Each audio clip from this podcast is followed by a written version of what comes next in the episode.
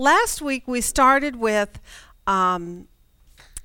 a basic concept of, you know, how to do the inductive Bible study process. And so we went through and we broke it down, showing you some of the tools in the toolbox and what are the purposes of inductive Bible study and what are basically the goals and the aims of doing this particular method of study. And that's in fact what it is. It is a method of study. And so along with studying God's Word and just delighting, I mean, the insights that we are going to gain by doing this study in this method are so phenomenal. You will just be beyond yourself with excitement once you come to see the real understanding of some of these things that maybe before you've only stepped into and looked at briefly and then left, right?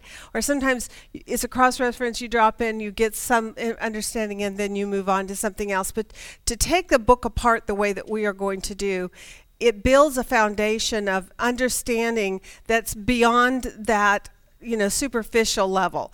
And when you do it in that manner, you just get such a richness in it, and it's so delighting to see how this book is going to really unfold beautifully and with such a rhythm and a succinct message, and it's going to just flow.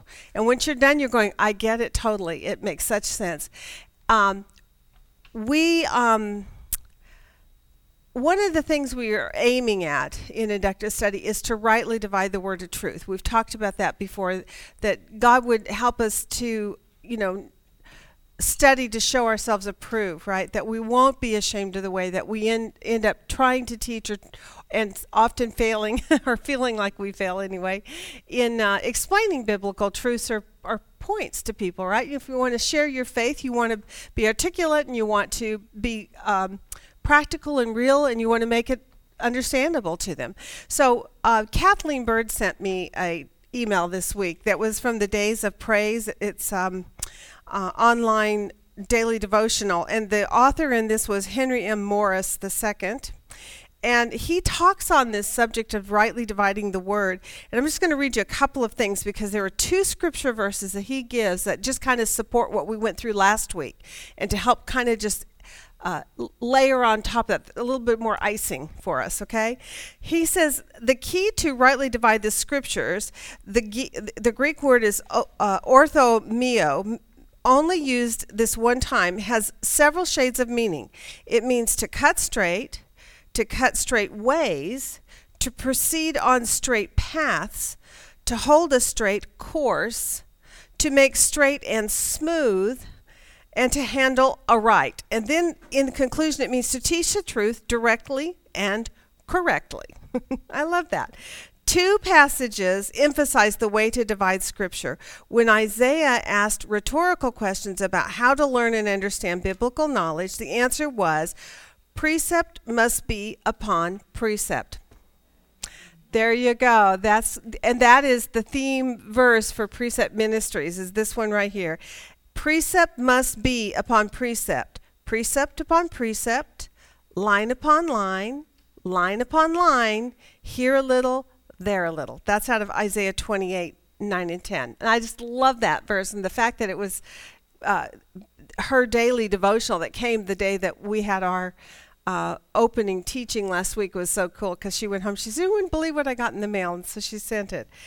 So here's how you go about that. He says, find the major pieces first, then find the supporting elements next, and then find the pieces throughout the text. So you're going to do it again, precept upon precept, line upon line, little by little, right? Here a little, there a little. Solomon said it this way. He was, of course, a very wise teacher, great insight, noted that one who would teach the people knowledge must give good heed and sought out to set in order many proverbs. So in other words, the teacher has to be prepared themselves as well. Now, I'm speaking this to you as though I'm saying you all are teacher. I'm not speaking to me, I'm speaking of you. That if in this study, the point is to train up and equip the saints for works of service, right? And as you become, therefore, in your activities in works of service, whatever they are, there's opportunity for you to teach, to express your insights, to give encouragement, to to steer people in the right way, or in the course of conversation to lay into their lives understanding of God's understanding or God's truths or God's way of thinking on certain subjects. The world has their own way, right? And it's totally contrary to what God's word actually says. So he says in here concerning Solomon's message in Ecclesiastes 12:9, he says, pay attention to the words, meanings, and context. Very interesting. Penetrate or research the teaching, the text first, and then go to your books, right? Immediate scriptural only first, and then later we'll do commentary research to see what others have to say about it. And then he says, organize the information for teaching purposes. Now, I think in that particular statement there, he is actually speaking about maybe a pastor or a teacher that would organize, right? But even still, I got to tell you, for me personally, doing what we do each week here on the board, where we kind of organize the facts and information into columns and charts, it really does help solidify in my mind kind of the bigger picture, and it also makes the message clearer to me. At the end of our discussions each week, you know, it's our goal that we understand what we looked at that week better. And so I think that still applies here. Organizing the information in such a way that you get it, you understand what you've now looked at. When you're taking things apart, sometimes you get so far down into the little circle of that one word or that one phrase or that one subject that you kind of lose the bigger picture that is around you, that context. And so it's helpful at the end of those weeks where you dug in deeply into a certain subject, then to step back again and place it into the whole and say, what was going on the whole? So why is this subject that you just spent so much time looking at, what does that have to do with the author's purpose in what he's trying to convey? So this kind of study preparation requires a workman, one who is willing to give the diligence necessary to produce the powerful sayings built on the word of truth. If properly prepared, the workman will never be ashamed.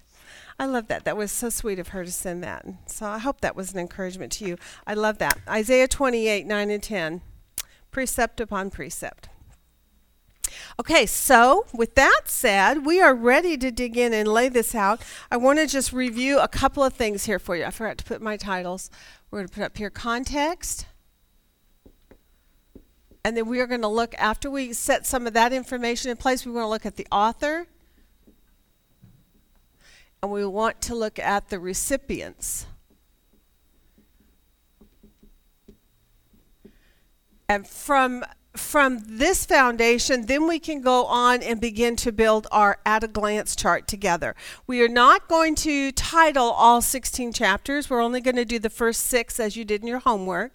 But we are going to look at the segment divisions, how these laid out in divisions that you should have been able to observe on your own. But if you didn't, we'll help you out with that this morning, okay? All right, context. How do you set context?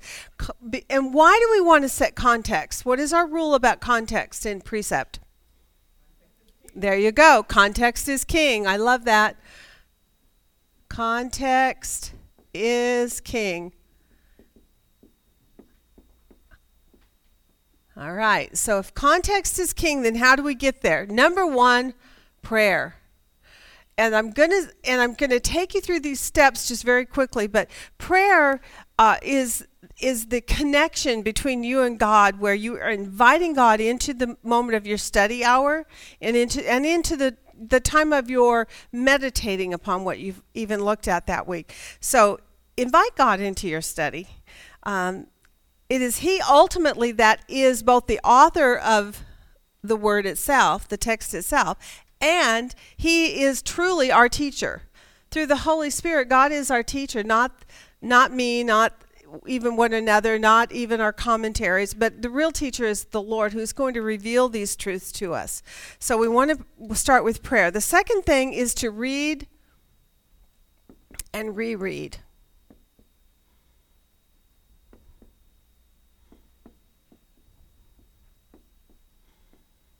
All right, now obviously this, I mean, to me, I probably don't have to say it, but the benefit of rereading is, and reading and rereading, is to familiarize yourself with the whole, right? If you and I stop reading the book on the whole, what happens is we get focused on the one subject that we're going to be in. Did you all notice that the subjects pretty much segmented themselves out, that you could see a subject here and then a subject here and then a subject here as you went through? And if you did, what you're going to know is that as we go through chapter by chapter, one week we're going to be in one subject, and what's going to happen is we're going to pigeonhole in our thinking, and we're going to focus on just that one thing and not lay it against the whole. So it's really important, and you know, some books maybe even more so than others, but I say it's good always to stop at some point in your week and just take a moment to read through that whole book again. Do it on a regular basis. I know the challenge to do it every week is big, but maybe you could do it once every 2 or 3 weeks anyway, just so that you go back to the whole. You want to always hold it in context to the whole picture. Okay, so read and reread the whole book. The next step is what we want to do right now. We want to identify the literary style.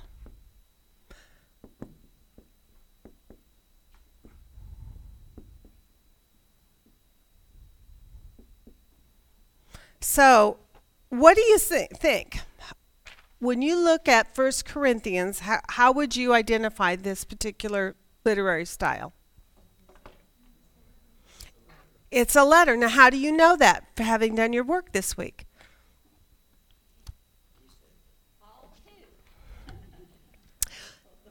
I, Paul, and he says, speaks directly to them, doesn't he? So you see a very clear opening. You know, I know you guys are kind of laughing about this, but honestly, people who have never done inductive study, they don't pay attention to these things. They kind of skirt right past that, and they don't even, it just doesn't register even. It's kind of like it's there, but they ignore it or something. It just doesn't connect. But what's really cool is when you stop to actually analyze what you're looking at, it's very essential that you and I understand the literary work we're in, because that determines what? What is determining our literary style do for us as inductive students? There you go. It helps you understand how to interpret what you're looking at. Because if you're looking at a letter, how do you interpret a letter? When a letter comes to you in the mail, and you read what's said on the paper, what? Okay, there's a purpose for why they are writing, and it gives you facts, information, very good. And is it interpreted literally or okay? Okay. So people who often talk about the Bible and how it's metaphorical or it's imagery or it's, you know, it's stories, but it's more like parables, right? And then they take that and it makes it subjective to be able to make an interpretation on things however they want. But what we are learning is if you look at God's Word as you do any literary piece of writing, as using the commonly known and understood literary forms and then apply those literary forms of interpretation to it, then you're going to get correct and at least hopefully more sound interpretations on things just by doing that one step. Okay, so it's a letter. Therefore, we interpret it. It's literal interpretation. It's facts, right? People, places, events. All right, so it's easily identified as, let's write this in here. I'm going to add a different color here to make it stand out. So 1 Corinthians, oh, that's not a good marker. You know, I hate it when you buy brand new markers and they're so wimpy. Where's the bold color? Don't they know? That's a little better. Okay, so 1 Corinthians is a letter. What we see in it is in for instance, in 1 to 3 is a greeting, right? And when you get to the end of it in 16, 19 to 24, what do you have? A closing. And actually pretty much all of chapter 16 is kind of a closing. He starts giving a list of things that he, last minute thoughts, and he wants to address or at least touch on them to them. And we'll tear that apart better later. But for now, what we understand is that, is there anything in chapter 16 about this being a letter that stood out to you? Flip over to chapter 16 and see if you circled or highlighted or marked any piece of information in there about Paul writing this letter. There you go. Good girl. And this was a letter written by Paul's own hand. That's pretty cool. And that sure does make a clear observation that the literary style is a letter. I've written this by my own hand. He greets them in the beginning and he gives a closing at the end. So it follows the pattern of any letter that we have, right? Okay, now the next thing is we want to look at, in setting context, we want to look at the things that are most obvious in a letter. Now, if you got a letter, what is most obvious in that will always be the people that it is written to and the one who wrote it. So you're going to need to then slow down as an inductive student and take the time to get to know who is the author and who is the recipient from the clues that are within the text. You know, not your outside information and not from just supposition, but from what literally he tells you factually from the scripture. So you're going to carefully observe the obvious. I'm going to just mention to you one of the things I think is really helpful for new students to understand kind of visually in their mind. If you're a visual learner like I am, one of the ways that they talk about setting context is they talk about it being like building a puzzle. When you build a puzzle, what is the first thing you do? Find those flat out outer pieces, and in particularly what you really are looking for are those four little major pieces, right? The four corner pieces, right? And then from there you build everything else. That's what you're doing when you're working in doing inductive Bible study in the first week of context setting. You are getting the outside framework put in place. Then all those inner pieces are going to come together later, but you have to start by setting your boundaries and getting things kind of hemmed in a way that you see this is the confines in which it all is going to unfold, okay? So you are going to carefully observe the obvious first. That's the first step. Meaning author and recipient.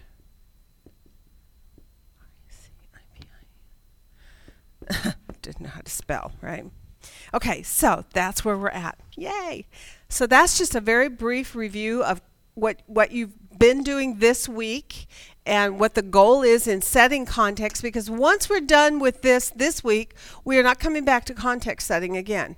We're going to move on then to individual chapter studies, which is called inductive Bible study. Right now we're setting context. Then we will move to inductive work. Does that make sense to everybody? Okay, so since that's the first place we start, and that is in fact the first place you started in your homework, basically on day 2, Kay asked you to go through the first 6 chapters and look for any clues about the author and the recipient that you could find. So let's start with our author first.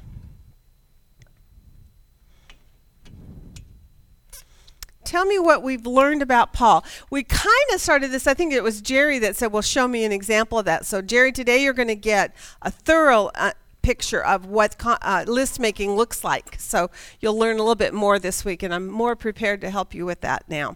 Okay, so tell me what we see in chapter 1 about Paul. Okay, so first of all, it is Paul, and he is an apostle of Jesus Christ. And that is found in chapter 1, verse 1. Okay, so you see how you make your list in that manner so that you get your street address. That way, what happens for us is as we're having conversations as students together, if you give me the chapter and verse, then I also, and you all individually, can go back to that chapter and verse and see it for yourself.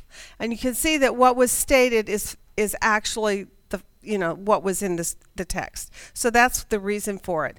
All right, now, what else do we learn about Paul? Yes? I don't have a scripture verse, but Paul was a very, very direct person with his writing. Uh-huh. I think, anyway. Just yes. Reading it and what he said and how he said it to the people. Completely. And boy, are we going to see that as we move into this book further. So if you did your overview reading, just reading through it all, man, he didn't pull punches, did he? That's right. No pulling punches. All right. Yes. Boy, does he.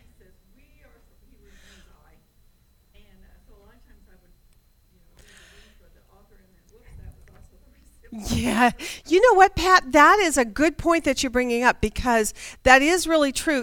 In any text you're at, in no matter which book you're in, often that royal we is brought into it. And so what you have to do is discern from everything that's being said, what does it mean by we? We. Why does he use the word we? What is he including himself in then?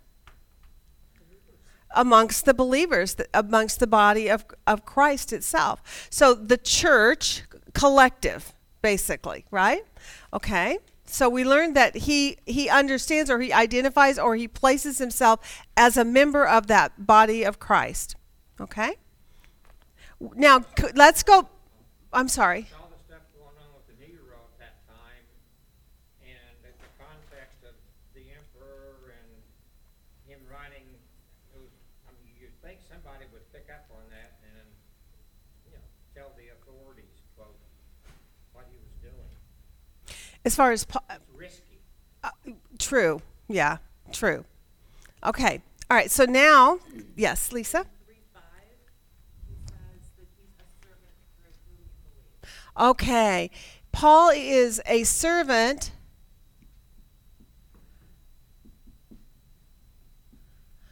through whom, and he says you, he means the Corinthians.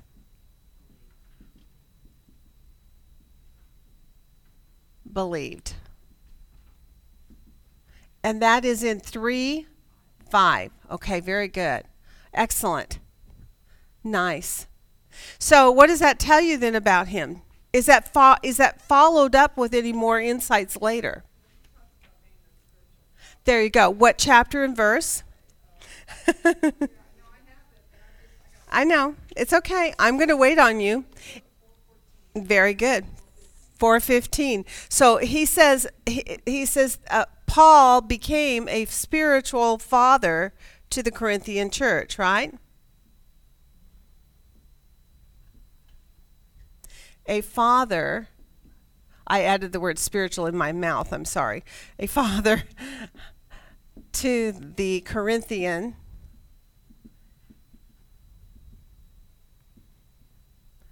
So if he's the one through whom the Corinthians believed, and he calls himself, their father, what do we now know about Paul and his relationship with these Corinthian believers? They are his children. As a matter of fact, he says in 4:14, he talks about admonishing them, but he doesn't want to admonish them out of harshness, right? But he says rather he wants to do what? As my beloved children. I love that. So the Corinthians, we could even begin this over here. They are Paul's beloved children.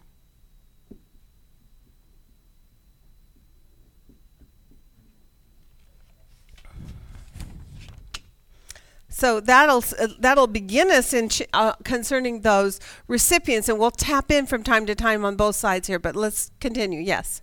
This is also what he says about himself. So it's important that he sees himself as this identity of his relationship to these people and these ways. It's just important to know that he sees himself as their father. From him, he's using these words about himself. Yes. That's good. And in a way, it's a subtlety of analyzing it and going a tad bit deeper on it. On the surface, he simply says that he is their spiritual father, but what that tells you is he also sees himself as their father. And when he sees himself as their father, if you draw that conclusion, what do you then, or how do you then look at the rest of what he says to them?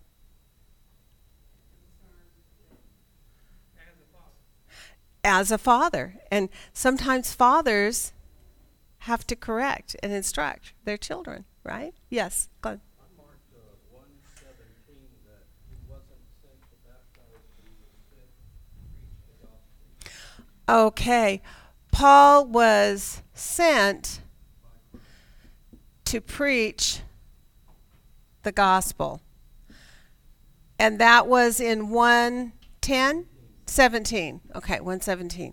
Okay, yes. Now, the very interesting thing about that is we aren't ready yet to really dissect that down and come to an interpretation of why does he say he didn't come to baptize, but that he came to preach? Is baptizing bad?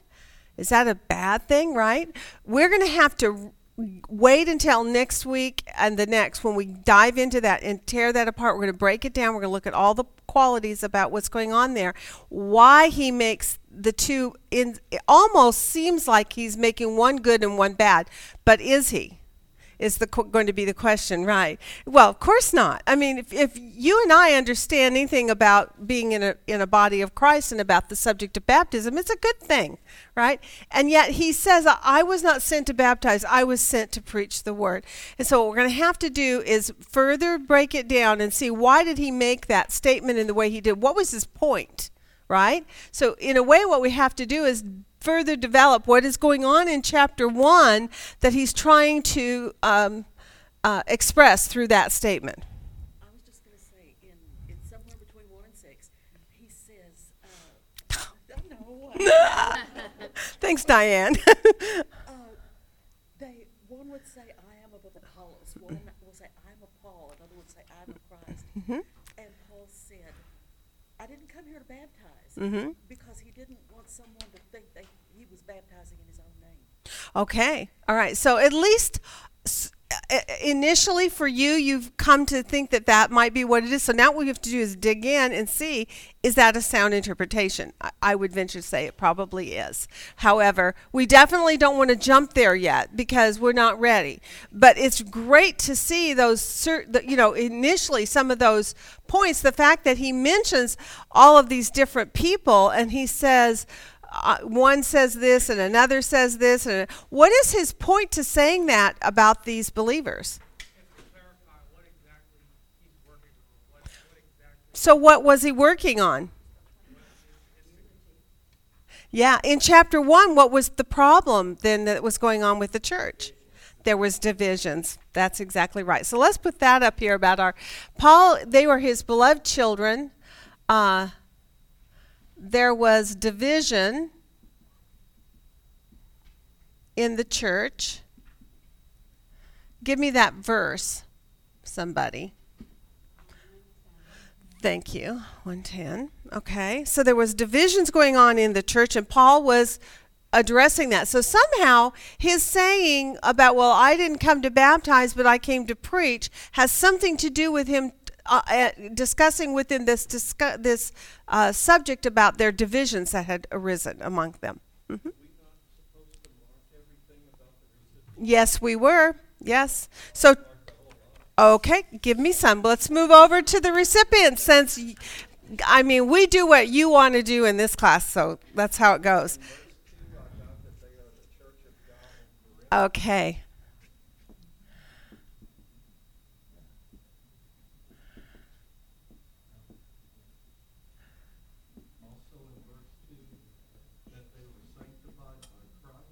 Okay, they are the Church of God in Corinth is in 1:2, and that they are sanctified. It's also in 1:2. And they're sanctified in Christ Jesus, right? Also in verse 2 that they are sanctified. Okay, very good. They are saints and it's by calling. Now, I think this was an interesting point where he says by calling. Did you notice how that compared to Paul, how he introduces himself? What is he? And he's an apostle by calling. So here we see them being saints by calling. So that kind of brings up another subject just kind of floating in the back of my mind about what? Okay, the subject of being called, right? And how does God play into that relationship with his children of calling us into specific roles, ministries, positions, and quite frankly, into the body of Christ itself? How is that all going to work itself out? Now, whether that will become a major subject in our book here or not is always a question. And this is the danger in inductive Bible study of rabbit trails.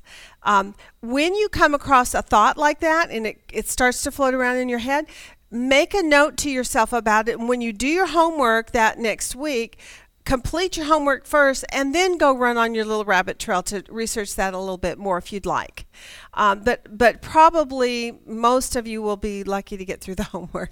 So don't forsake your homework to go on a rabbit trail, because I have been guilty of doing that, and it hurts, because then sometimes the rest of the homework is crunched. Okay, so we've now learned about them, that they are beloved children, Paul's beloved children, and what we understand about that statement is that it's because he was their spiritual father, that he, as a servant to Jesus Christ, they had come to believe, right? Believe what? Right? When he was preaching, what was he preaching? There you go. He was teaching the gospel message of Jesus Christ himself and him crucified. We're going to get into that a lot as we move in deeper into the book. Okay, so you've given us a good foundation on the recipients, that they are the believers. They are the church at Corinth. Now, the fact that they are the church at Corinth is another thing that you as an inductive student might want to start making note of. Anytime a geographical location is given to you, it's information that can be pursued to give greater insight.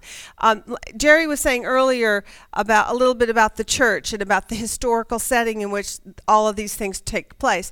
Now, we're not quite there yet, but when the time comes, she's going to have us do some research, and she's going to present to us in our curriculum as we move along some insights also, but you may freely run the gamut on research about Corinth. And the more you know about Corinth and the more you know about the historical setting of Rome and what was going on, and quite honestly, Paul himself. I have a little excerpt here. I might spend some time if we get to it, but Kay may cover this on the video, so I'm a little nervous about spending too much time on this. But this particular author goes through, he talks about the founding of the church at Corinth, and he goes back and lays it into the historical setting of the book of Acts. And for those of us who did Acts together, how many of you guys did Acts with me? Yeah, there's a bunch of you. So for you and I, this is going to be a refresher on some of that. But he goes back to chapter 15 and 16 and 17 and 18, talks about what Paul was doing, his missionary journeys, who was with him, even the progression of which he went from this place to this place to this place. And I can still see the map, in my mind from when we did our Acts study. So knowing those things are so helpful. Follow up on those things on your own as they come to your mind. Do not hold yourself back. If you have the time, go ahead and do that research, because it only adds a depth of insight that was really beneficial. Yes? This is great. Archaeology study Bible. Uh-huh. It's got some great stuff. Awesome. And does it set context then with a historical setting? Okay. Yeah. I think I have that Bible. My dad bought that for me. The archaeology Bible. That's a good one. Okay.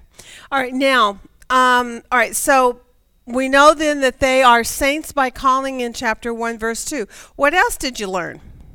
They're not very old children. Nope, they're not very old children. And now there's some subtleties to that statement. What does he say about them?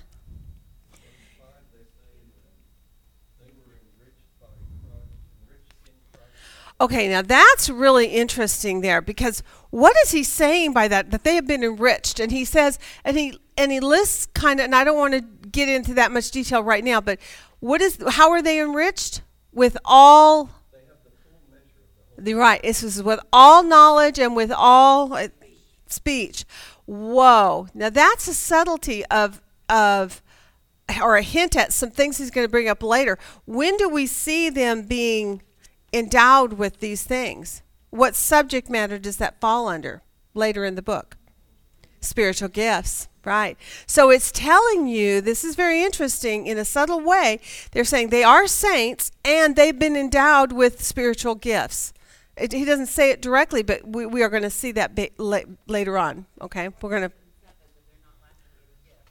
Okay, there you go. They are not lacking in any gift. Thank you so much for helping me with that. 1:7? Yeah, okay.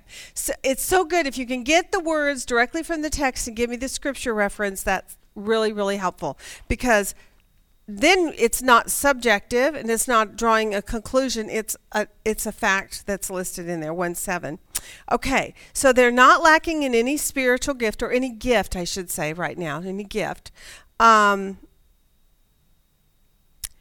There's another reference. Did you all notice in 1:26 what they are referred to as? Brethren. It's just a title, and I just think it's at where we see them called beloved children up here. They're also called the brethren.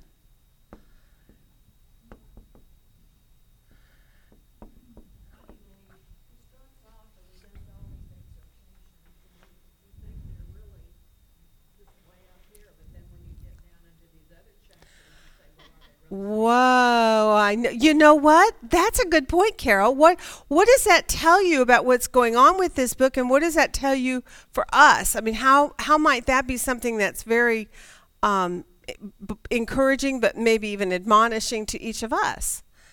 He's reminding them of who they are, how they were saved, and the holy life that God. Yes. Okay, and he's affirming that, isn't he? He's actually making these statements. You are, you are, you are. And so he's laying it out very clearly. We're not talking about unsaved people here. We are talking, he is speaking to the church, and specifically in the church, he's speaking to those who are sanctified, those who have been given these gifts, that are not lacking in gifts.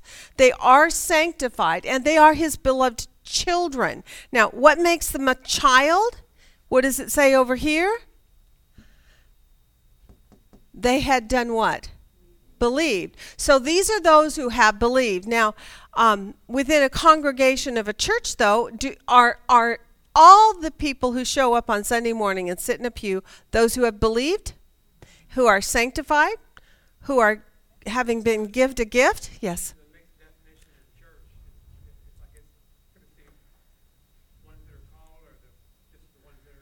Present.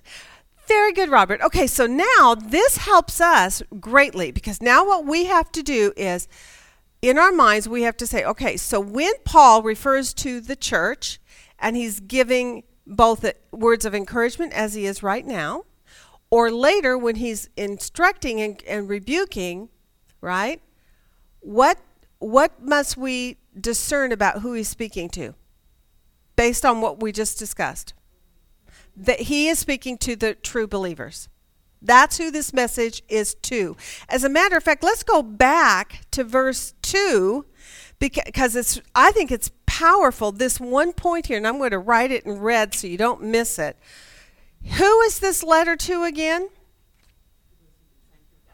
Those who have been sanctified. Go ahead, read the whole verse, 1-2. Chapter 1, verse 2.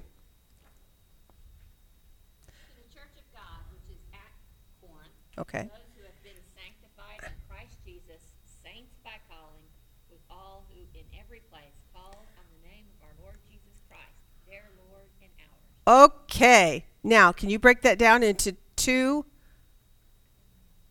There is those at Corinth who are those who are sanctified, along with who else? Very interesting. Did you guys notice that?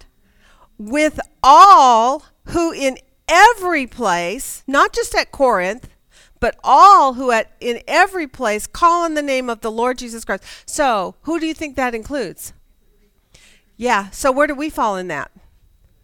We're there. So you know what that means? This is a letter to us, right? It's not just to the Corinthians and their little problems, but this is a letter that was written and intended to be received by all the churches, by all those who have been sanctified, right? I love that. So it is the,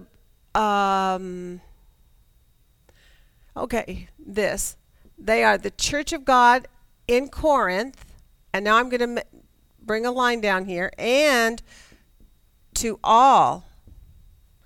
Let me see, how did I write it on my head? To all who in every place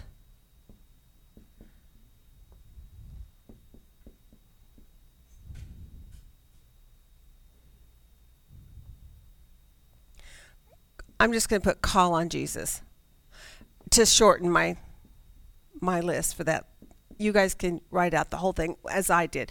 To all who in every place call on the name of Jesus, their Lord and ours. So their Lord and ours. Maybe I should add that. Their Lord and ours. I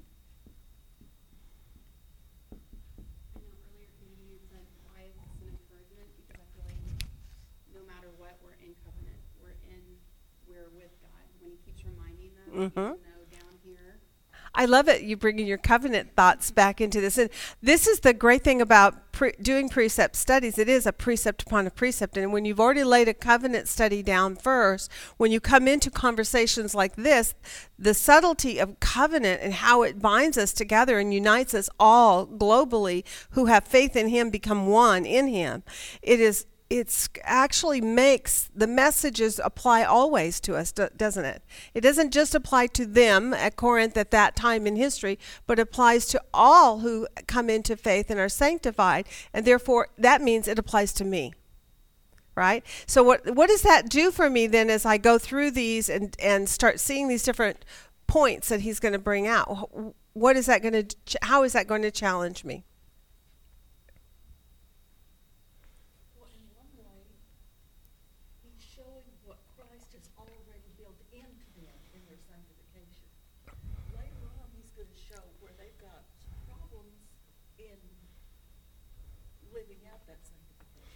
So how does then his message, how does that really affect me today? Or can it affect me today? Does it affect me today? Should it affect me today? How should I, when I'm reading then what we're looking at in these next few weeks, actually months, right? As we're going through this over the next several months, all the way up till November. So as we're doing this, you know, is this something that's kind of outside of me and I'm just observing it as an onlooker? Or is this something that we should be really meditating on, drawing internally and evaluating even our own personal lives? It absolutely should be. There should be. I mean, hopefully not every one of the points are going to be convicting, right? Because we're hoping we're not any one of us into these deep immoralities, right? Not me, right? But certainly what it does do for us is it helps us to realize the fact that the letter intentionally was written not just to the Corinthians, but to all those who are of the faith of in Jesus Christ, who are of the church, who have been sanctified. Therefore, everything that we're going to look at really has a practical application for you and I today. And that is huge. That's an application to the local church. Yes. You know, I like that you bring that point out. It's not just the individual, but then there's also the collective. And that's another finite splitting of the hairs sometimes. Sometimes Paul's statements are to the body of Christ, meaning the functioning of the body, right? How the church operates. Other times his points are to the individual, and he wants to penetrate the heart and convict the individual to get in line with God's principles and truths, whatever they are, right? All right, good. All right, any other things? Were there any kind of keywords that you picked up, and as you were going through this, when you did your list on Paul, that began to show you maybe what Paul's purpose was in writing this letter?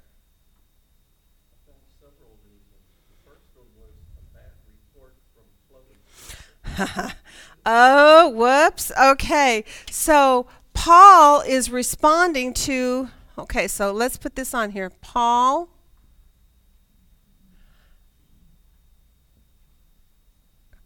responds to, now give me the exact words from our text. I can look it up on mine here. It's in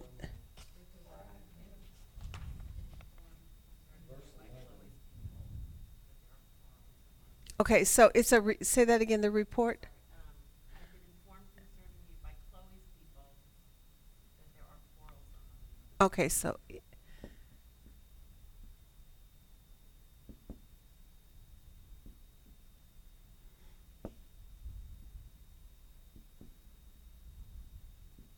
and that is in chapter 111. Thank you. So right away at the very beginning, we get the first clue as to what his purpose is in this particular book. He says, I'm responding.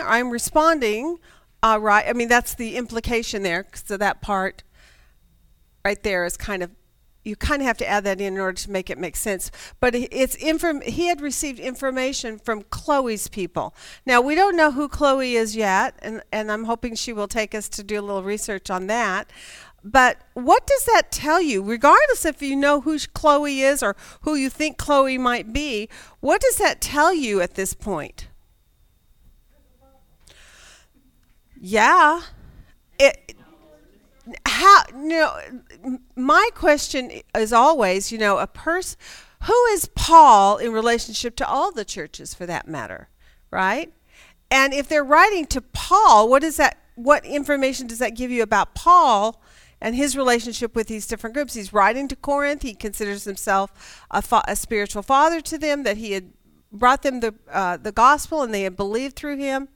Now he's saying another group, Chloe's people, are sending reports to him or coming to him with reports about them. I see information on that in that statement about who Paul is, right? And I also see information in that statement about what's going on. And how bad does it have to be before somebody is going to go to someone like Paul and give a report? It has to, how many of you have ever written a letter to a church leader of some sort about an issue that you see or a problem that you've seen, right? Some of you have, but I would venture to say not a lot of us have, right? Because why? Well, we're afraid of being rebuked by the pastor or seen as a troublemaker. Right. Or being looked at that we're the problem, right? That we're just stirring up trouble or that we're being divisive in some manner, right?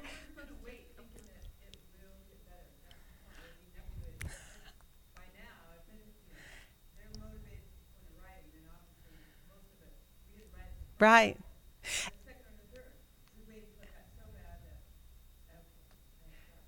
Right. And it could be that they didn't even write. It may be that they actually went to him. They may have traveled to wherever he is, right? So, I mean, to me, that implies that things had gotten bad enough, long enough, that now somebody says, we have got to do something about this. Now, why would that be a problem? If whatever this information is, that and we do see what it is in a minute here, but the information from Chloe's people, why, if it's bad, why would that be a problem that needs to be addressed? Okay. Very good. It hinders the work. Others are watching. And how many of you guys know someone who has said, well, that's what Christianity is like. I don't want anything to have to do with it, right? So the testimony of Jesus Christ himself and who he is and the church. What is this? Does this kind of ventures back a little bit into our Kings and Prophets study, right? What was going on with Israel when they had been put on the land and they were called God's people? They were to be a shining light to the nations. And then what did they go about doing? Profaning his holy name. And so would you say that from that thought that this is an example also of the same thing, that somehow these people were profaning God's holy name, and therefore Chloe's people went to Paul and said, this is what's going on, Paul. So when Paul writes, how do you see his approach with them? Well, we've just talked about he opens in a very exhorting way in his letter, right? He begins by stroking, giving them a hug and saying, this is what I know about you, so don't get me wrong, right? He doesn't say that part. That's Katie. But, hey, I'm telling you, I understand you're a Christian, but, right, there's a problem here. Now. Yeah, it says, now I mean this, that each one of you is saying this. I love that. Now I mean this. That's funny. I didn't quite catch that before, Linda. That was good. It's kind of like I'm coming up there, Yeah, I mean this. All right. All right, so Paul, one of the things that we see about the author is that Paul is responding to information from Chloe's people. So that's one point that we are now seeing in chapter 1 as he opens.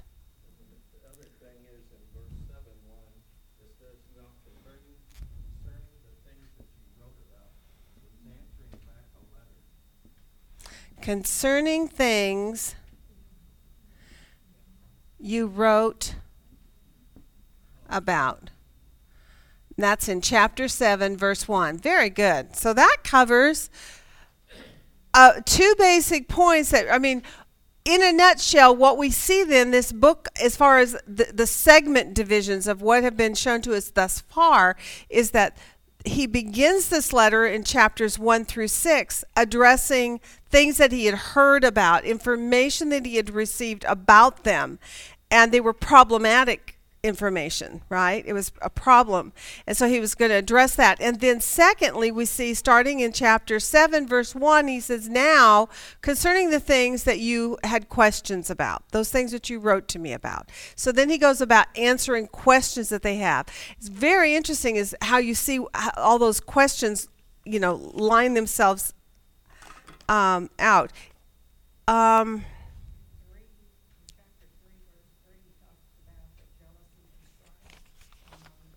Yes, again, jealousy and strife in chapter 3.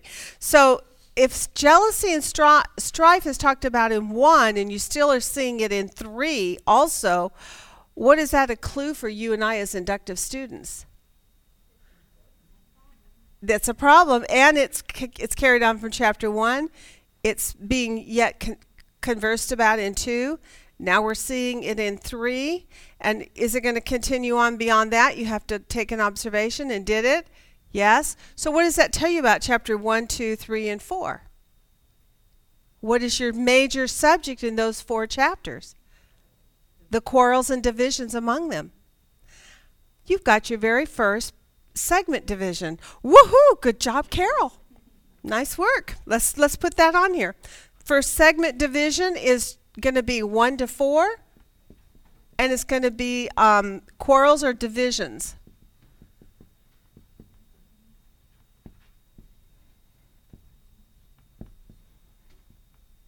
All right, so that takes us down to chapter 4. Let's go back. Let's stop for a second then, and let's start doing some work on these chapters then.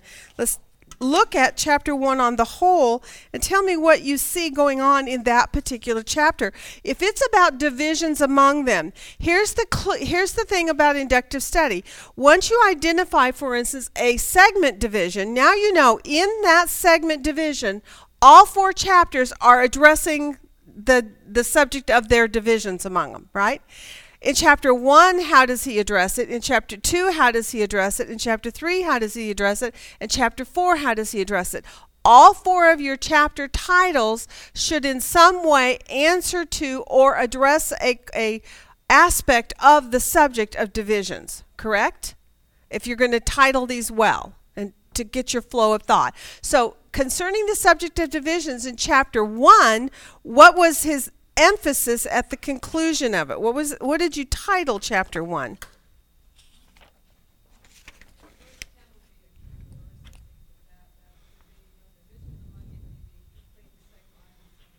Yeah, and actually that makes, what verse was that again? 110. So I'm actually going to put that in the segment division as a key verse, possibly to kind of hang your hat on, so that you see from there, from that statement right there in 110, segment divisions among them is addressed, and the segment is chapters 1 through 4. What's going on in chapter 1? What is he? Diane, you said earlier that one of the things that they brought up was, I am of Cephas, and I am of Paul, and I am of, right?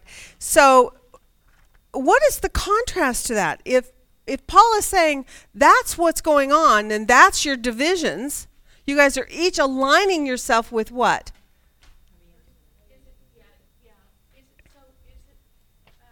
Don't boast in yourself, but boast in the Lord. There you go. Boast in the Lord, or only boast in the Lord. Give me a do you see a verse anywhere in there that you want to pull a title out of? That's the verse. All right. Let him who boasts, boast in the Lord.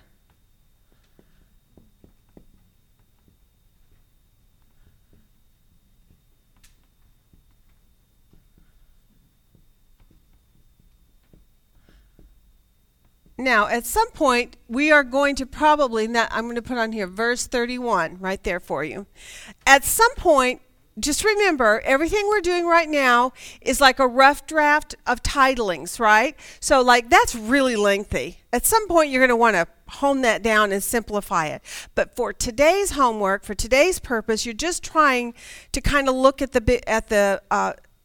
a once over, a quick brush through, because once you dive into chapter 1 and actually do your inductive work and tear it apart, you may actually want to align it one way or another, more succinctly or more precision in your mark of how you want to title it. The other thing is, when you make your titles, the shorter the better, because you're going to remember them better, right? And what you want out of this is, when you title a chapter, is you want that title to basically convey to you the big picture of what's being said in there, right? So that when you go back at any other time and you look through your list, you go, oh yeah, I remember that's where they were saying, I'm of Paul, I'm of Cephas, I'm of, right? So that's what you're wanting to do. So chapter 1, they have divisions among them, and he's refocusing them and saying, I don't want there to be divisions among you. I want you to be united. Then where? That you're all of the Lord, right? All right, very good. And we will dig that out more thoroughly. This is just the brush through for right now. Okay, chapter 2. Tell me what you saw there. Concerning divisions now in chapter 2,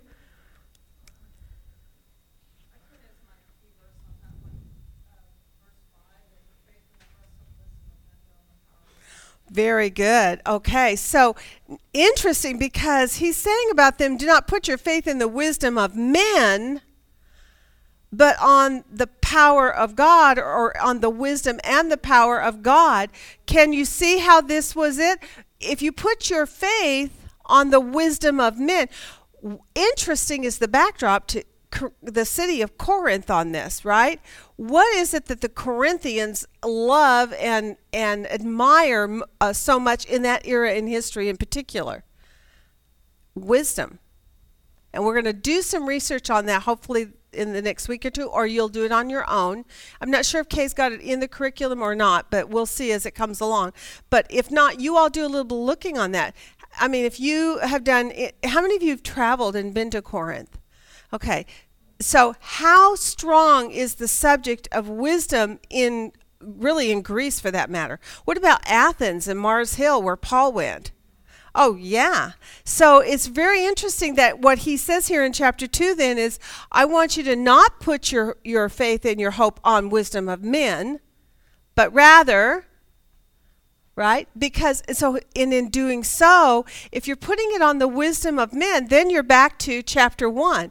I'm of Cephas, and I'm of Apollo, and I'm of Paul. And so you've got division. And so to squash the division, he's saying, no, what? Put your faith on. Okay, so let's put that one up. Let your faith rest on.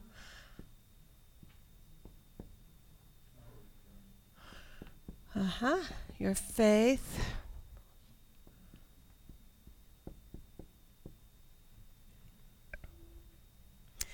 I'm just going to put rest on God because I don't have room to put the whole thing on there. But it could say in verse 5, it says rest on the power of God.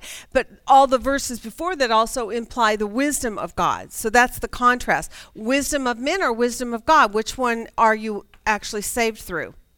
Are you saved through man's wisdom or through God's wisdom? All right, so that's chapter 2. You guys are doing really good. Chapter 3.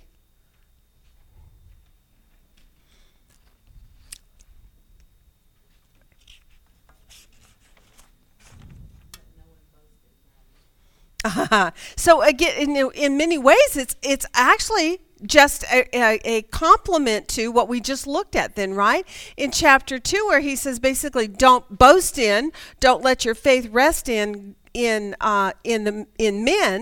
but in chapter 3 he says don't boast in men. More before he says no, I want you to boast in God, right? All right, so let's put on here. Do not boast in men.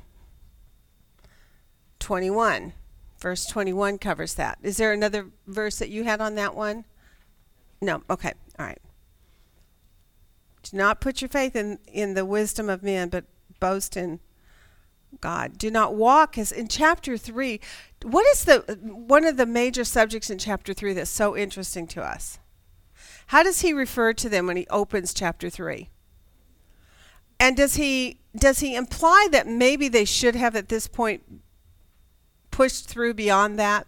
How many of us know people in the Christian faith, and even our own selves for that matter, that maybe we came into faith many, many years ago and we sat for years basically as babies, not really knowing the Word of God that well because we're not diligent to study it, right?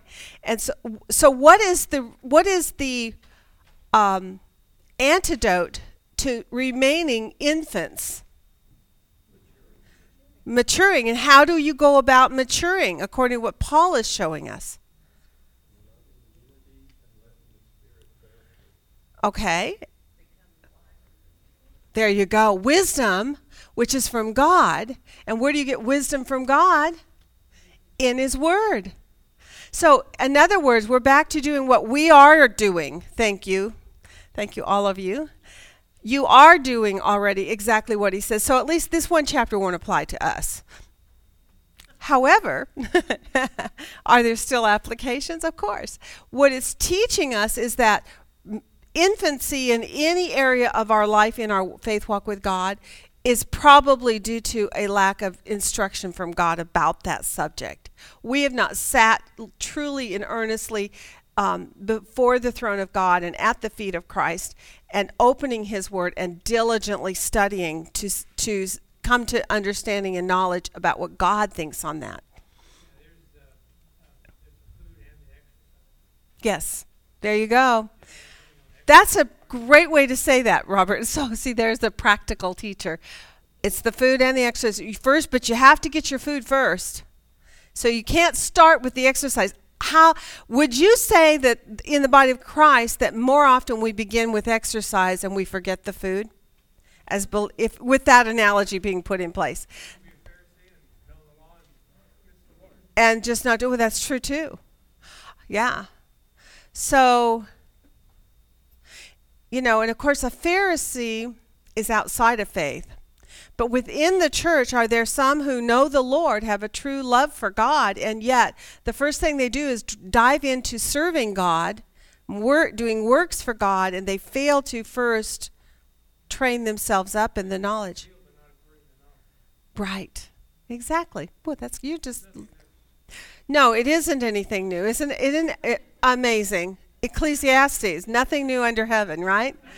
Not even that's new, right? Okay. So chapter 3 is about these infants, that they have remained infants. And he draws them back to see that actually We are God's fellow workers in verse 9. For we are God's fellow workers. You are God's field, God's building. In other words, he says it's not about men.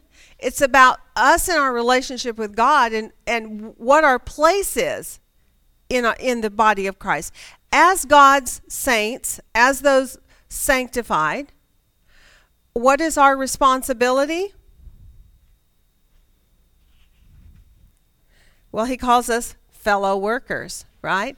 Your concept about who you are as a Christian is you should view yourself as a fellow worker alongside of. Therefore, what does that do for the playing field of Christianity in the church?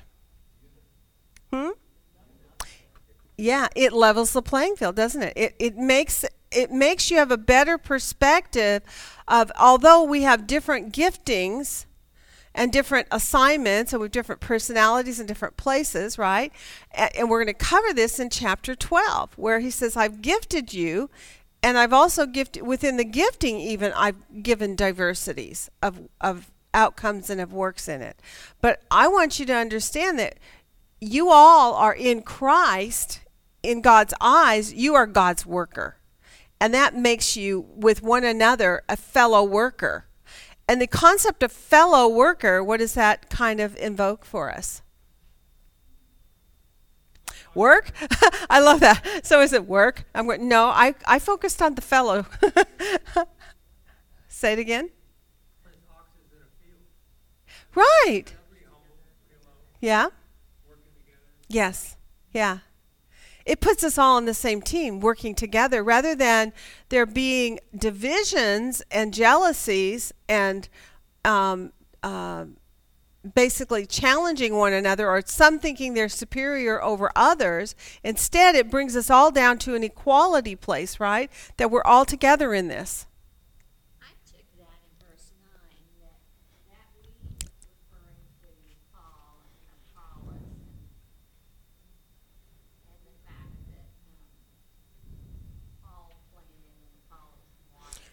True, but there can still be. Okay.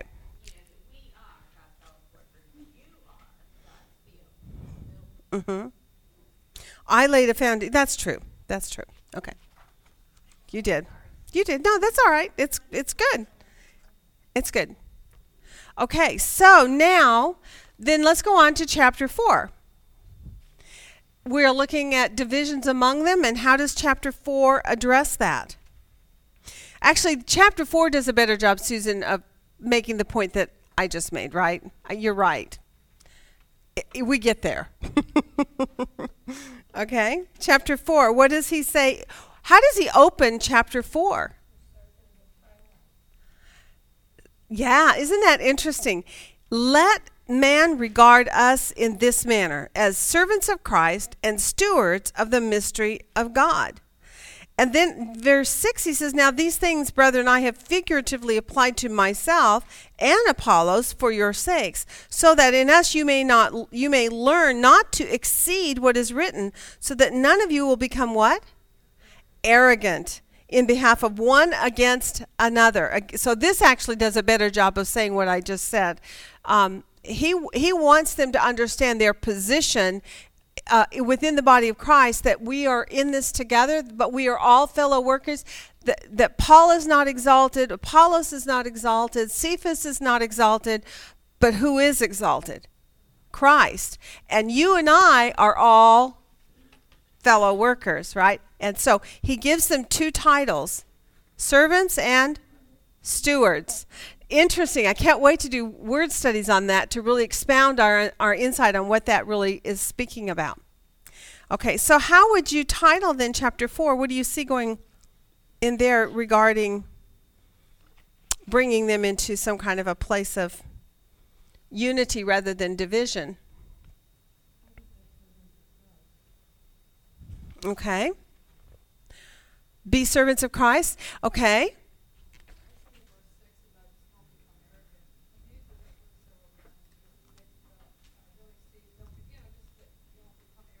Yeah.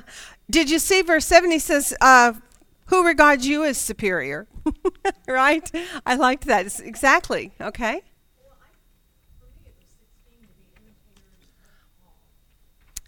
Okay, in the end, after he, first of all, what he does is he brings them down off their high horse. And then he says, now I want you to imitate me because, okay, so then that takes us back to verse 1. If you're going to imitate Paul, what does Paul say he wants us to regard ourselves as? Servants and stewards. So let's do this. We are all, I'm just going to put servants and stewards.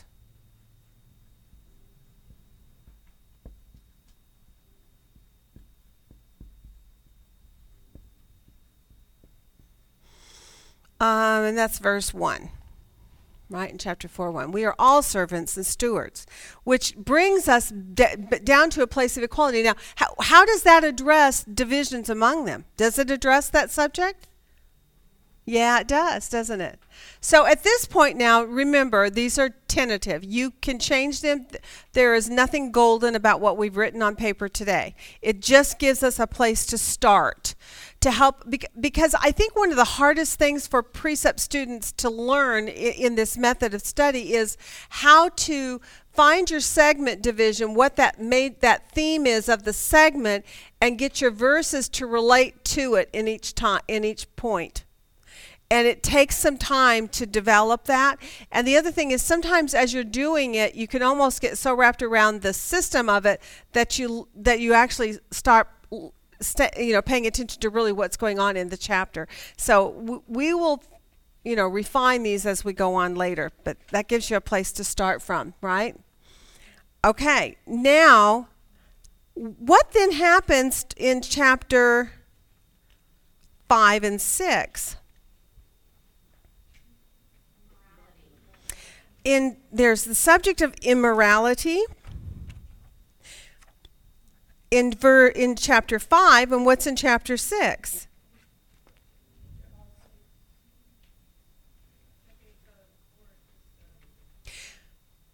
Okay. Did you see a tie, anything that ties together chapter 5 with chapter 6? Very good. Way to go, Lisa. Nice job. We were not asked to mark keywords, but if you're looking at this and you're seeing kind of a connection between one to the other, otherwise it's very disjointed. What you see is, they're talking about this subject here, and now they're talking about this subject here, and what does one have to do with the other, and it doesn't seem to flow. But when you start marking your keywords or paying attention, you note that there are keywords that connect those two chapters together. What you see is he's talking about the subject of judging, in both of them. And in the first one, he talks about judging from one perspective, and in the second one, he talks about judging in another. So what does he say in chapter 5 about judging? What are they supposed to be doing? What was the problem in 5?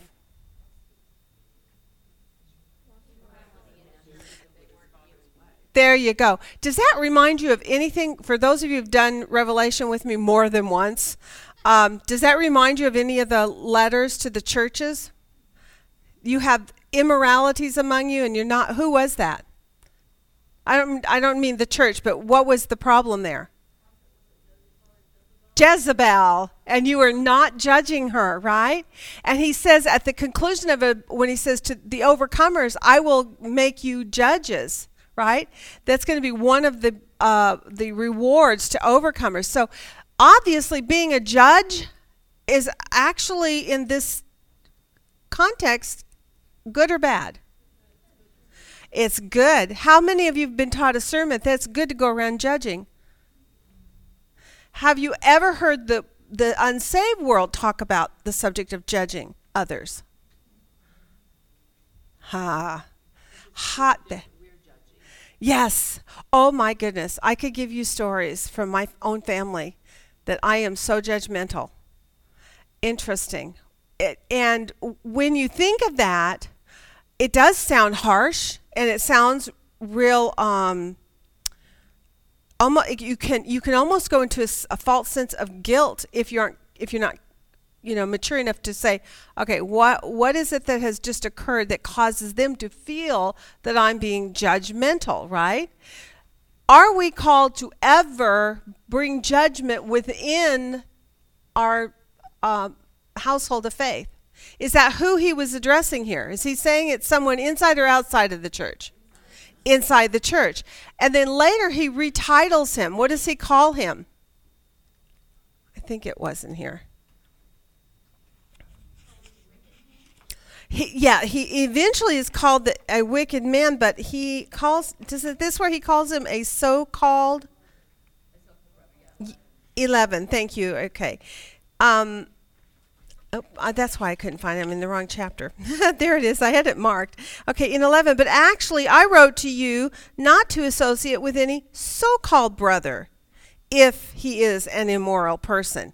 So when it comes to the household of faith, we are to observe the behavior then of the household of faith and take note when there's something that's going on. And in this case, how bad was it? Yeah, it was so bad that even the unbelievers would look at this and be horrified, right?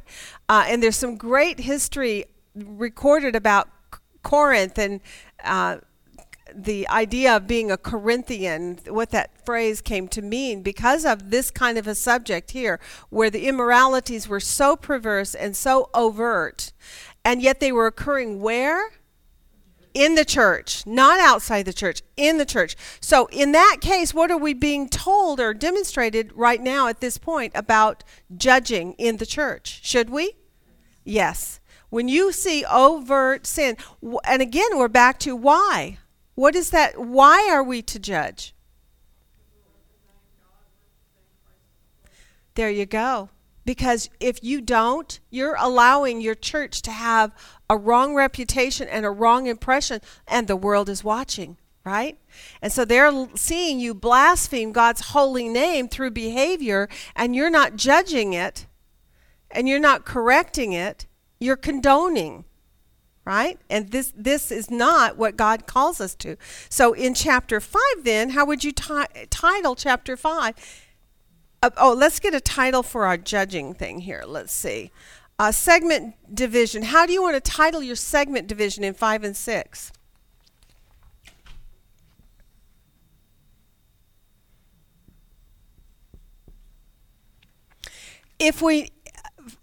Thanks to Lisa, we know that there is a key repeated word that flows from chapter 5 into chapter 6. And in both cases, it's the word of judging.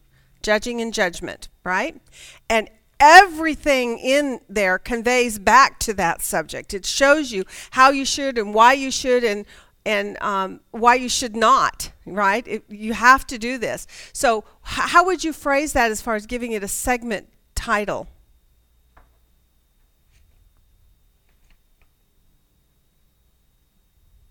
If you're going to title a segment division, obviously you can't talk about immoralities because that's only in chapter 5. In chapter 6, it's a different subject. So you have to come higher and say it's about judgment, but what concerning judgment, what is the emphasis? Who's the emphasis to?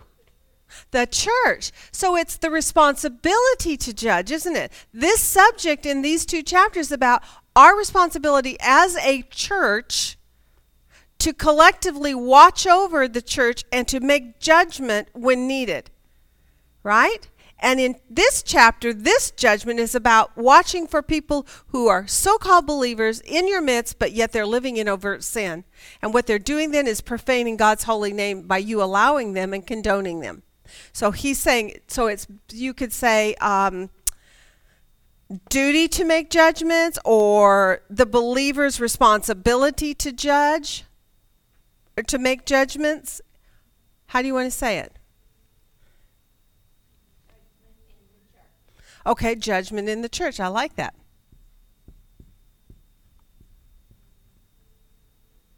See how easy that was? It's our responsibility to make judgment in the church. Yes. Say it again.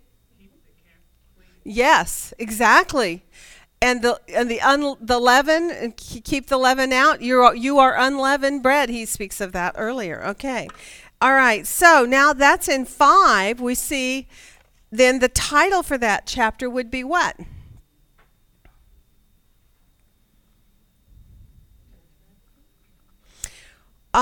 Okay, well, we've got judgment in the church for a theme. So now, how does chapter 5 relate to this? What is the major emphasis in 5? And it can have the word immorality in it, because the big thing is on immorality, right?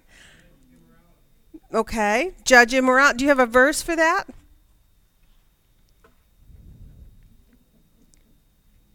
Okay, take a look at verse 2. What do you see there?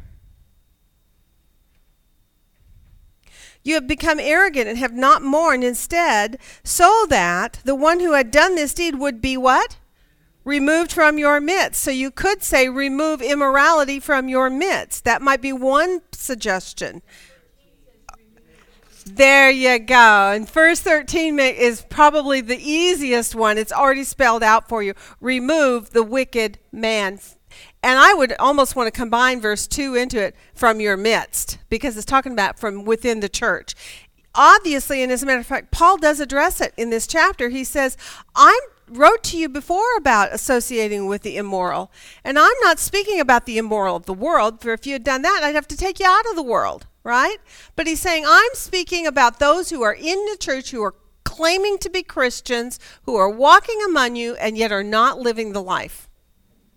Right? Now, how that gets handled is can be very detailed, and there's a lot of instructions on how to rebuke and how to correct, how to train someone up, how to even approach them to do the correcting. There's all these things that once you get into that chapter that we're going to have to look at.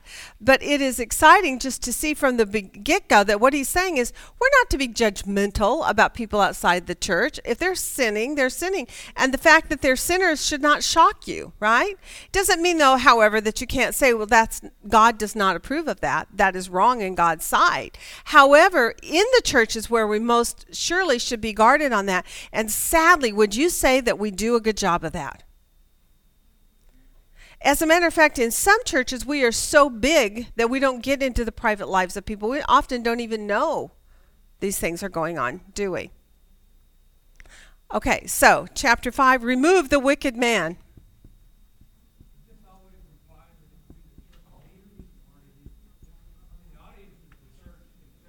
That's right. Good question.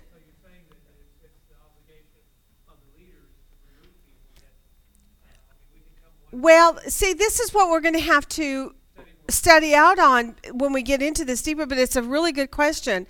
Do you personally at this moment think that this is an address only to the leaders? It's only the leaders' responsibility to confront people who are living in overt immoralities? What if I personally know about someone but my pastor doesn't? Well, and you would think that Chloe's people said something first. Oh, Lisa, you are jumping so far ahead, and it's awesome that you made that connection already. Remember, earlier we saw actually an example of this. Chloe's people went to Paul to say, look, there's a problem in this church. Who are they calling to account? The outside world or the church? The church. Is this a correct thing for them to have done? Yes. Very good. Nice work, Lisa. Okay. All right. Remove the wicked man. I'm going to put on here, from your midst. Verse 13 says from among yourselves. From among yourselves would work. Okay, 13. So I had it in, let me see here. Verse 2 and verse 13. Okay, 2 and 13. So it's kind of, I'm combining two together, and I may shorten it at some point, but the reason I put that from your midst on there is to clarify to myself when I look at that it's talking about the church, not your midst, not in the world, but from within the church. Since the letter is being addressed to the church and to the members of the church, this message is to the church that they should remove the wicked man from their midst, right? Or from among them. Okay. Very good. 5. We're moving on to 6. And we are making great time, you guys. Okay, chapter 6. Again, the subject is judgment. Now that you know that, if you have not marked the word judge or judgment, you might want to just put a pencil mark around it real quick so that you know to go back in and mark that. And then what you're going to see when you mark judging and judge, you're going to see the connection, how those two chapters connect together through that one subject that flows. And then in chapter 6, you do see the subject of judgments, but it's from a totally different perspective this time, right? What's going on in chapter 6?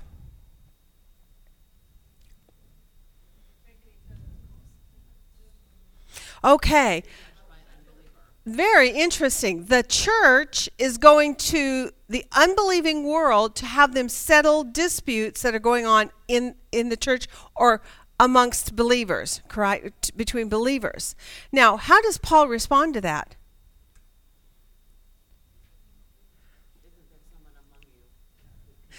Really, is there not someone among you who can do this? I like the word shame he brings up. This is to your shame. So he makes it very clear, this should not be happening, right? Okay. So I'm going to enjoy this one a lot. It's going to talk about the world to come and the role and responsibility of saints. And what is the relationship then when he brings up, will saints not judge the world to come? Will they not judge angels? Will they not, right?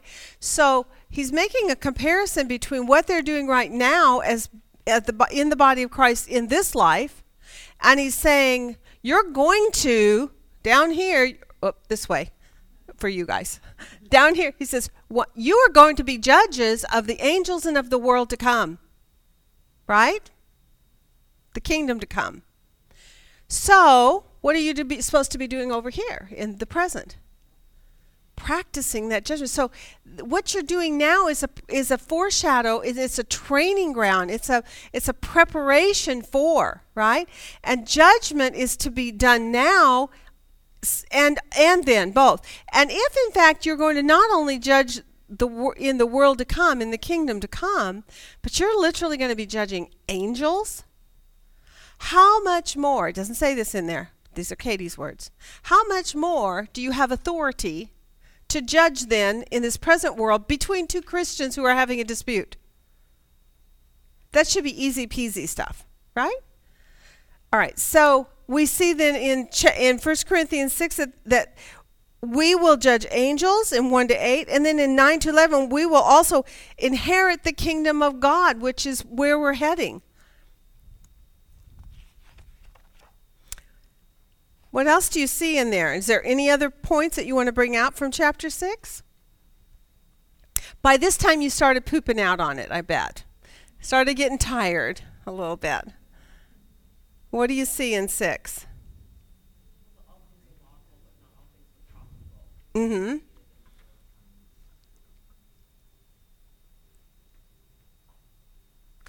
Okay, that's kind of a conclusion more than an instruction. On your theme, see, not all things are judgment. I'm not sure. I'm trying to come up with a good title that fits addressing judgment in the church. As church members, as believers, we are to make judgments, right? So in this case, what kind of judgments are we supposed to take care of in chapter 6? There you go. You are to judge matters basically between the saints. Now, is there a good verse for that? I didn't get my verse on here. Sorry. Decide between his brethren. There you go. Perfect. Believers are to decide between the brethren. Verse 5.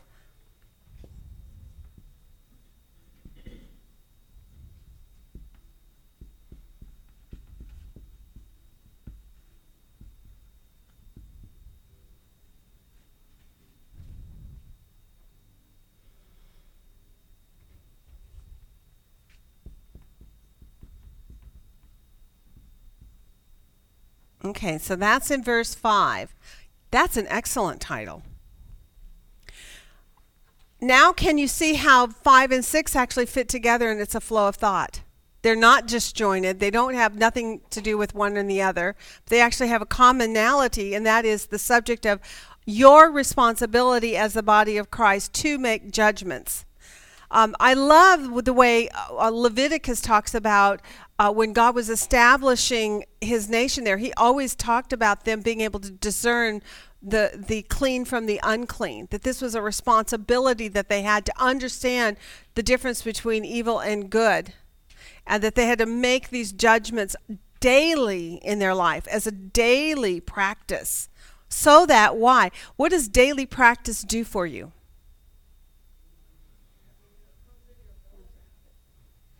It becomes a habit, Dawn. You got it. High five. Finally, from the back row, we hear the best answer all day. You become an expert at it. If you practice it, it becomes a natural thing to you, by the way. As a matter of fact, I would venture to say that the older you get, the more often people are going to be saying of you, you are judgmental. Why? Because you have learned by a practice on a daily basis that the difference between what's good and what's evil, between what's clean and what's unclean, what pleases God and what doesn't please God. And every time you make a decision, I'll do this or I won't do this, is an exercise of this, making judgments. And the umbrella over you is God himself, and what's within you is the word of God itself, and through those two things, you come to make sound judgment.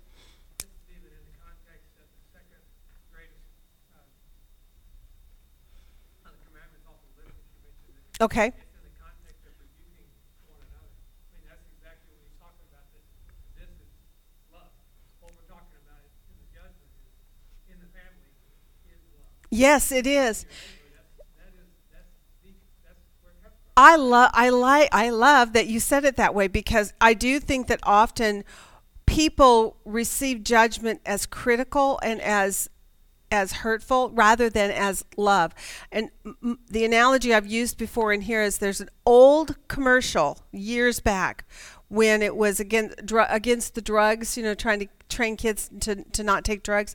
And in my mind, I remember there's a girl standing on the railroad track, and her back is to the train, and the train is coming her way, and her friend is standing off in the distance looking at her, and she's basically kind of biting her nails and looking at her friend, and the essence of the conversation is, but if I tell her, she won't like me. She'll be offended. I'll hurt her feelings, right? She'll think I'm trying to be judgmental or that I'm trying to boss her around and run her life. And so what are you going to do? Are you going to stand there and say, well, I can't judge because I might hurt her feelings? Or are you going to say, get off the tracks? You're about to get run over, right? In the Christian life, it's basically the same thing. We do have responsibility to judge. It's a requirement because it keeps the church both purified and healthy.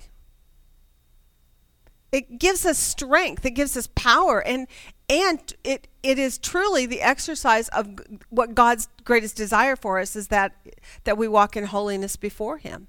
We talked about it in Jonah. We studied it. Yes. That it's your responsibility to tell that person, and you don't. Yes. Their blood is on you. There you go. Ezekiel chapter 3, and that's not just to the prophet, although it's one of the gifts, and definitely it's the higher calling in the prophet is that they must tell whether the people want to hear it or not. But your responsibility is to tell them, and if you don't, and they die in their sins, the blood of that sin of you not speaking the truth is on you. Their sins aren't on you, but your own sin of refusing to speak. And so speaking up, sometimes people don't like it, particularly if people don't understand spiritual giftings. When you have a prophet in your midst, or also teachers, even people with gifts of exhortation often will speak the truth. They try to speak it in love, but often it's not received that way.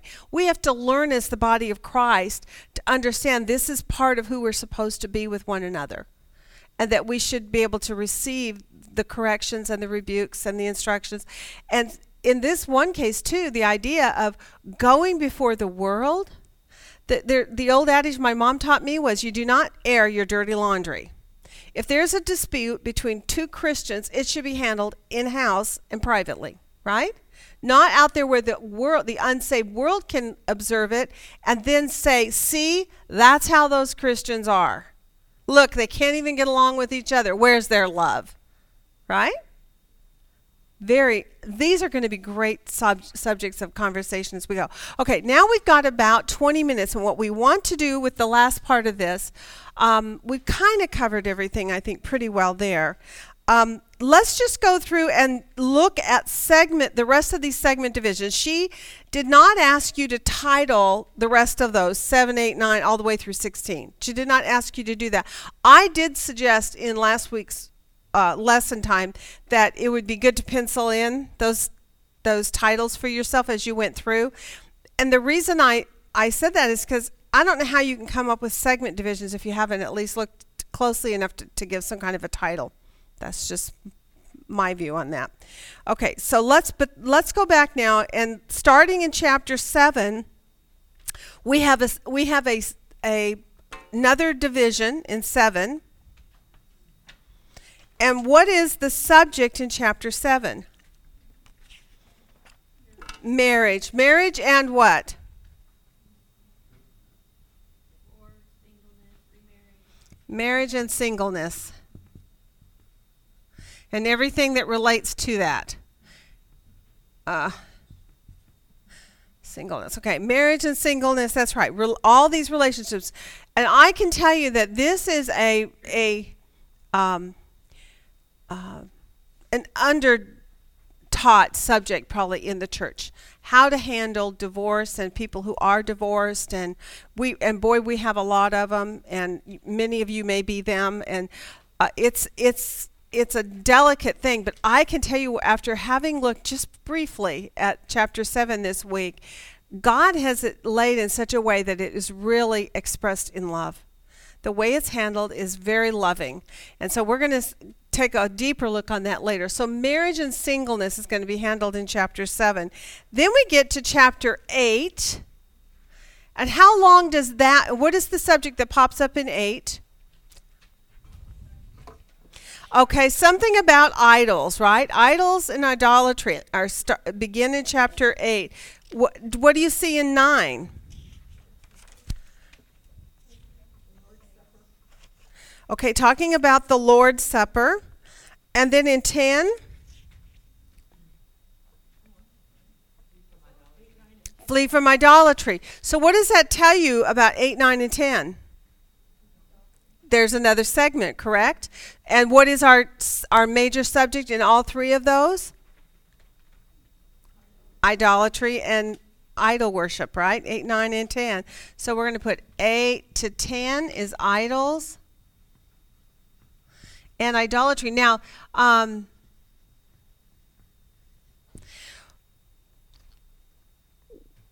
the very fact that this subject has come up in this book, and he spends 3 chapters on it, what does that tell you about Corinth, the historical setting of Corinth? I really don't have a place to put it, but anyway. Okay, say it again.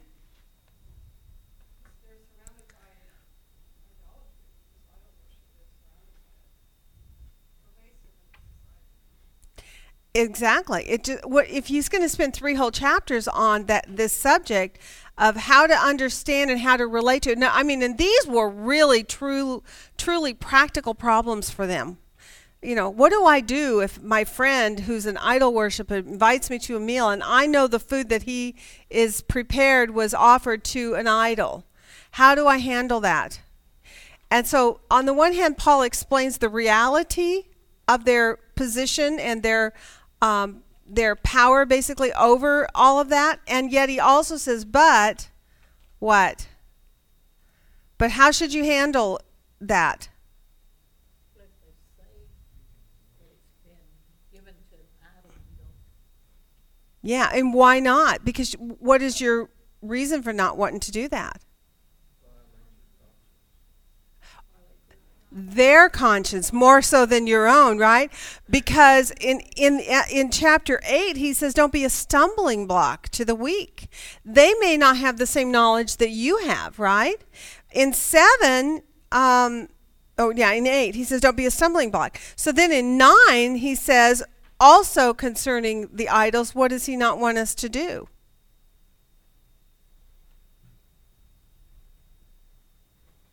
Look at 12.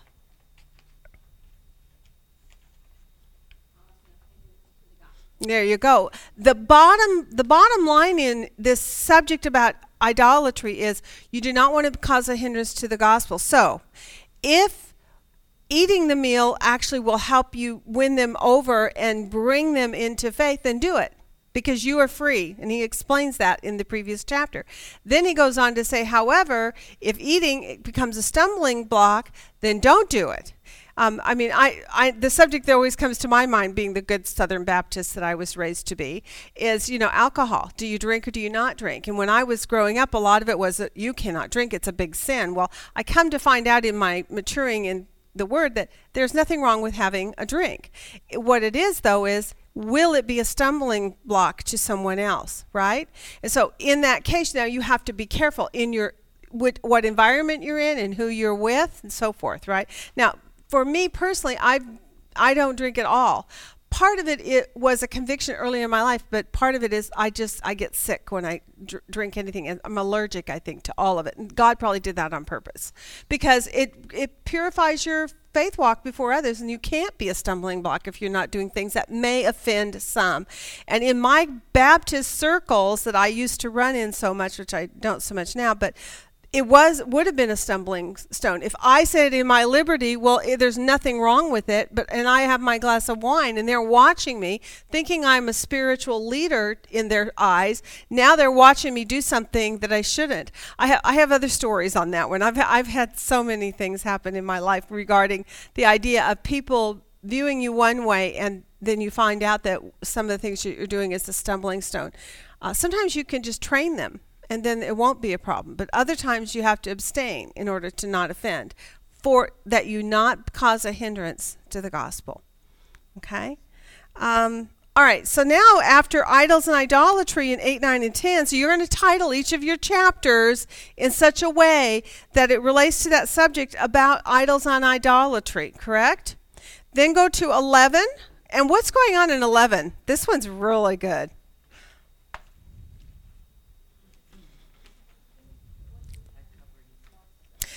One is the subject about head coverings, and the ones that it's talking about women then, right? Does he actually give them an adverb to when he speaks about them? How does he call these women? At the end of it in verse 16. Do not be contentious. So it seems to me like he's talking about head coverings, but the underlying issue is about being contentious. Women who are and so we need to know what that word contentious is probably in order to better examine those first verses in that chapter, right? And then after that comes a new subject, and what is that subject? The Lord's Supper. And in taking of the Lord's Supper, what's going on? Yeah, okay. So they're taking it in an unworthy manner, right, is what he says at the end of it. So we see two things, contentiousness and an unworthy manner. Where are both of these things taking place, and what is it causing a problem for? In the church congregation. When the church comes together to worship, in the congregational gatherings, there is these problems, right, that are going on, this discord. And so that is the issue in chapter 11, right? There's two subjects mentioned. It actually could be two chapters, almost. And each chapter could have their own title that relates to the subject of church gatherings. Now, how would you like to title that segment division? I'm going to have to put it over here. It's going to be 11. Okay. So how is 11 going to be titled as far as it's a single chapter, and it's one subject. So there's not more chapters that go along with that one.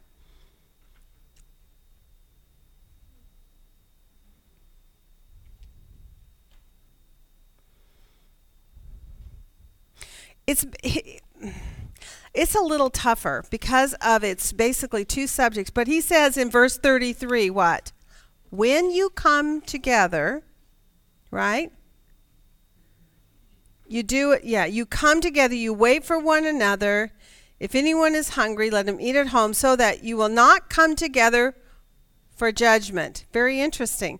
So when you come together, it has to do with harmony and correctness, is that there not be disorder in the assembling time.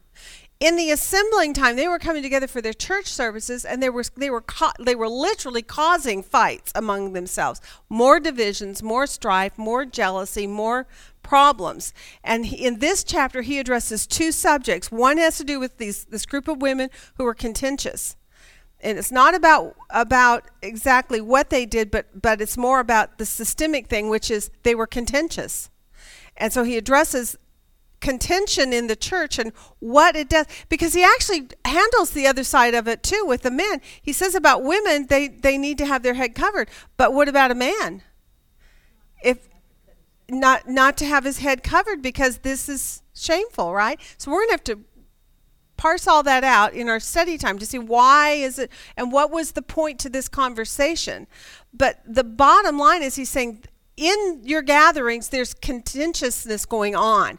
And you are not to have that when you come together. We are to come together in the body of Christ collectively in harmony, in unity. It actually almost goes back to chapter 1 where he speaks about, let me see if I can find that verse real quick. He says in 1, that you come together, that you be made complete in the same mind and in the same judgment. In chapter 1, verse 10, right?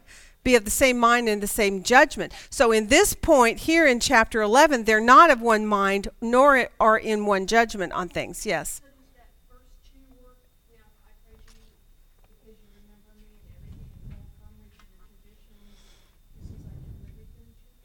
Okay, so holding firm to the traditions. Okay, let's do this. Let's try this. Holding firm to church traditions, yeah. And we may want to change that later to make it better. I had put on mine disorder in church gatherings, and that works too. It could be and the two disorders were one contentious women, the other was how they were partaking of the Lord's Supper in an unworthy manner, and he's trying to correct those two things. Pat.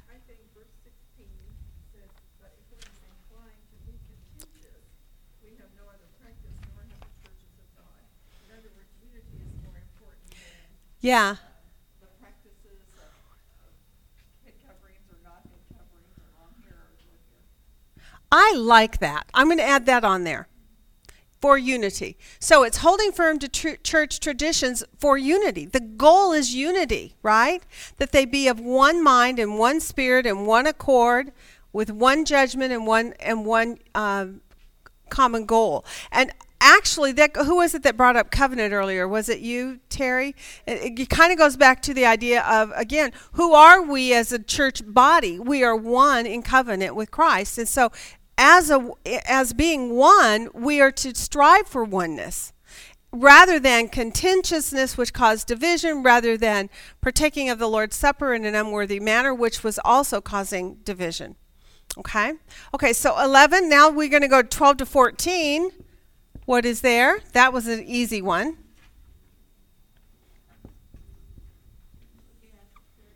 All is all about spiritual gifts. I love that. Okay. I can't wait to cover that one. What about 15? What's that major subject there?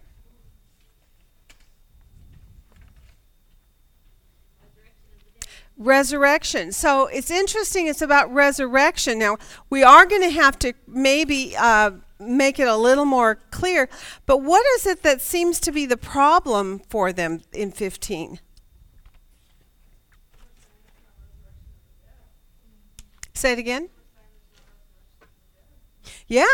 So there was some false teaching out there about the resurrection. Right? Who gets resurrected, maybe when they get resurrected, or for that matter, if they got resurrected.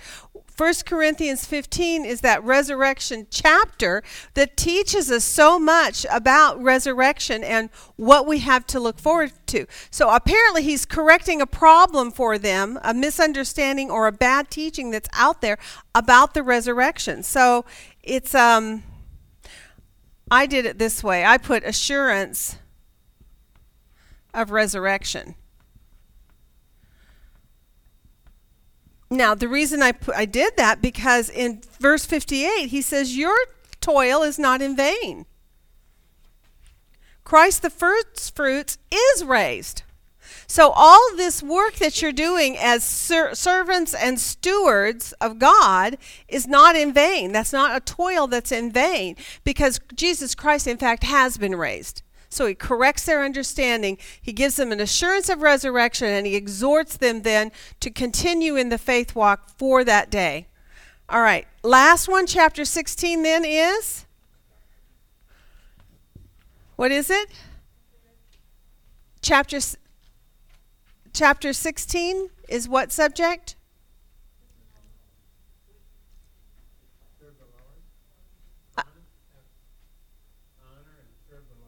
Honor and serve. Okay, that's pretty good. Honor and serve the Lord, because how is it demonstrated in that chapter?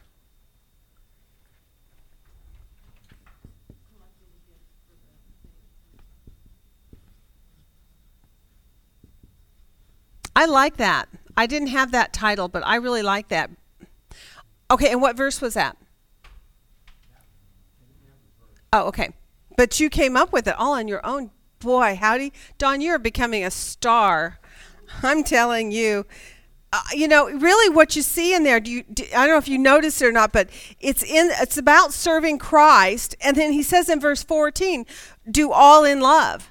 All that you do, whatever you do, do it heartily as unto the Lord, right? So in verse 14 might be a good chapter title possibly once you get to that place.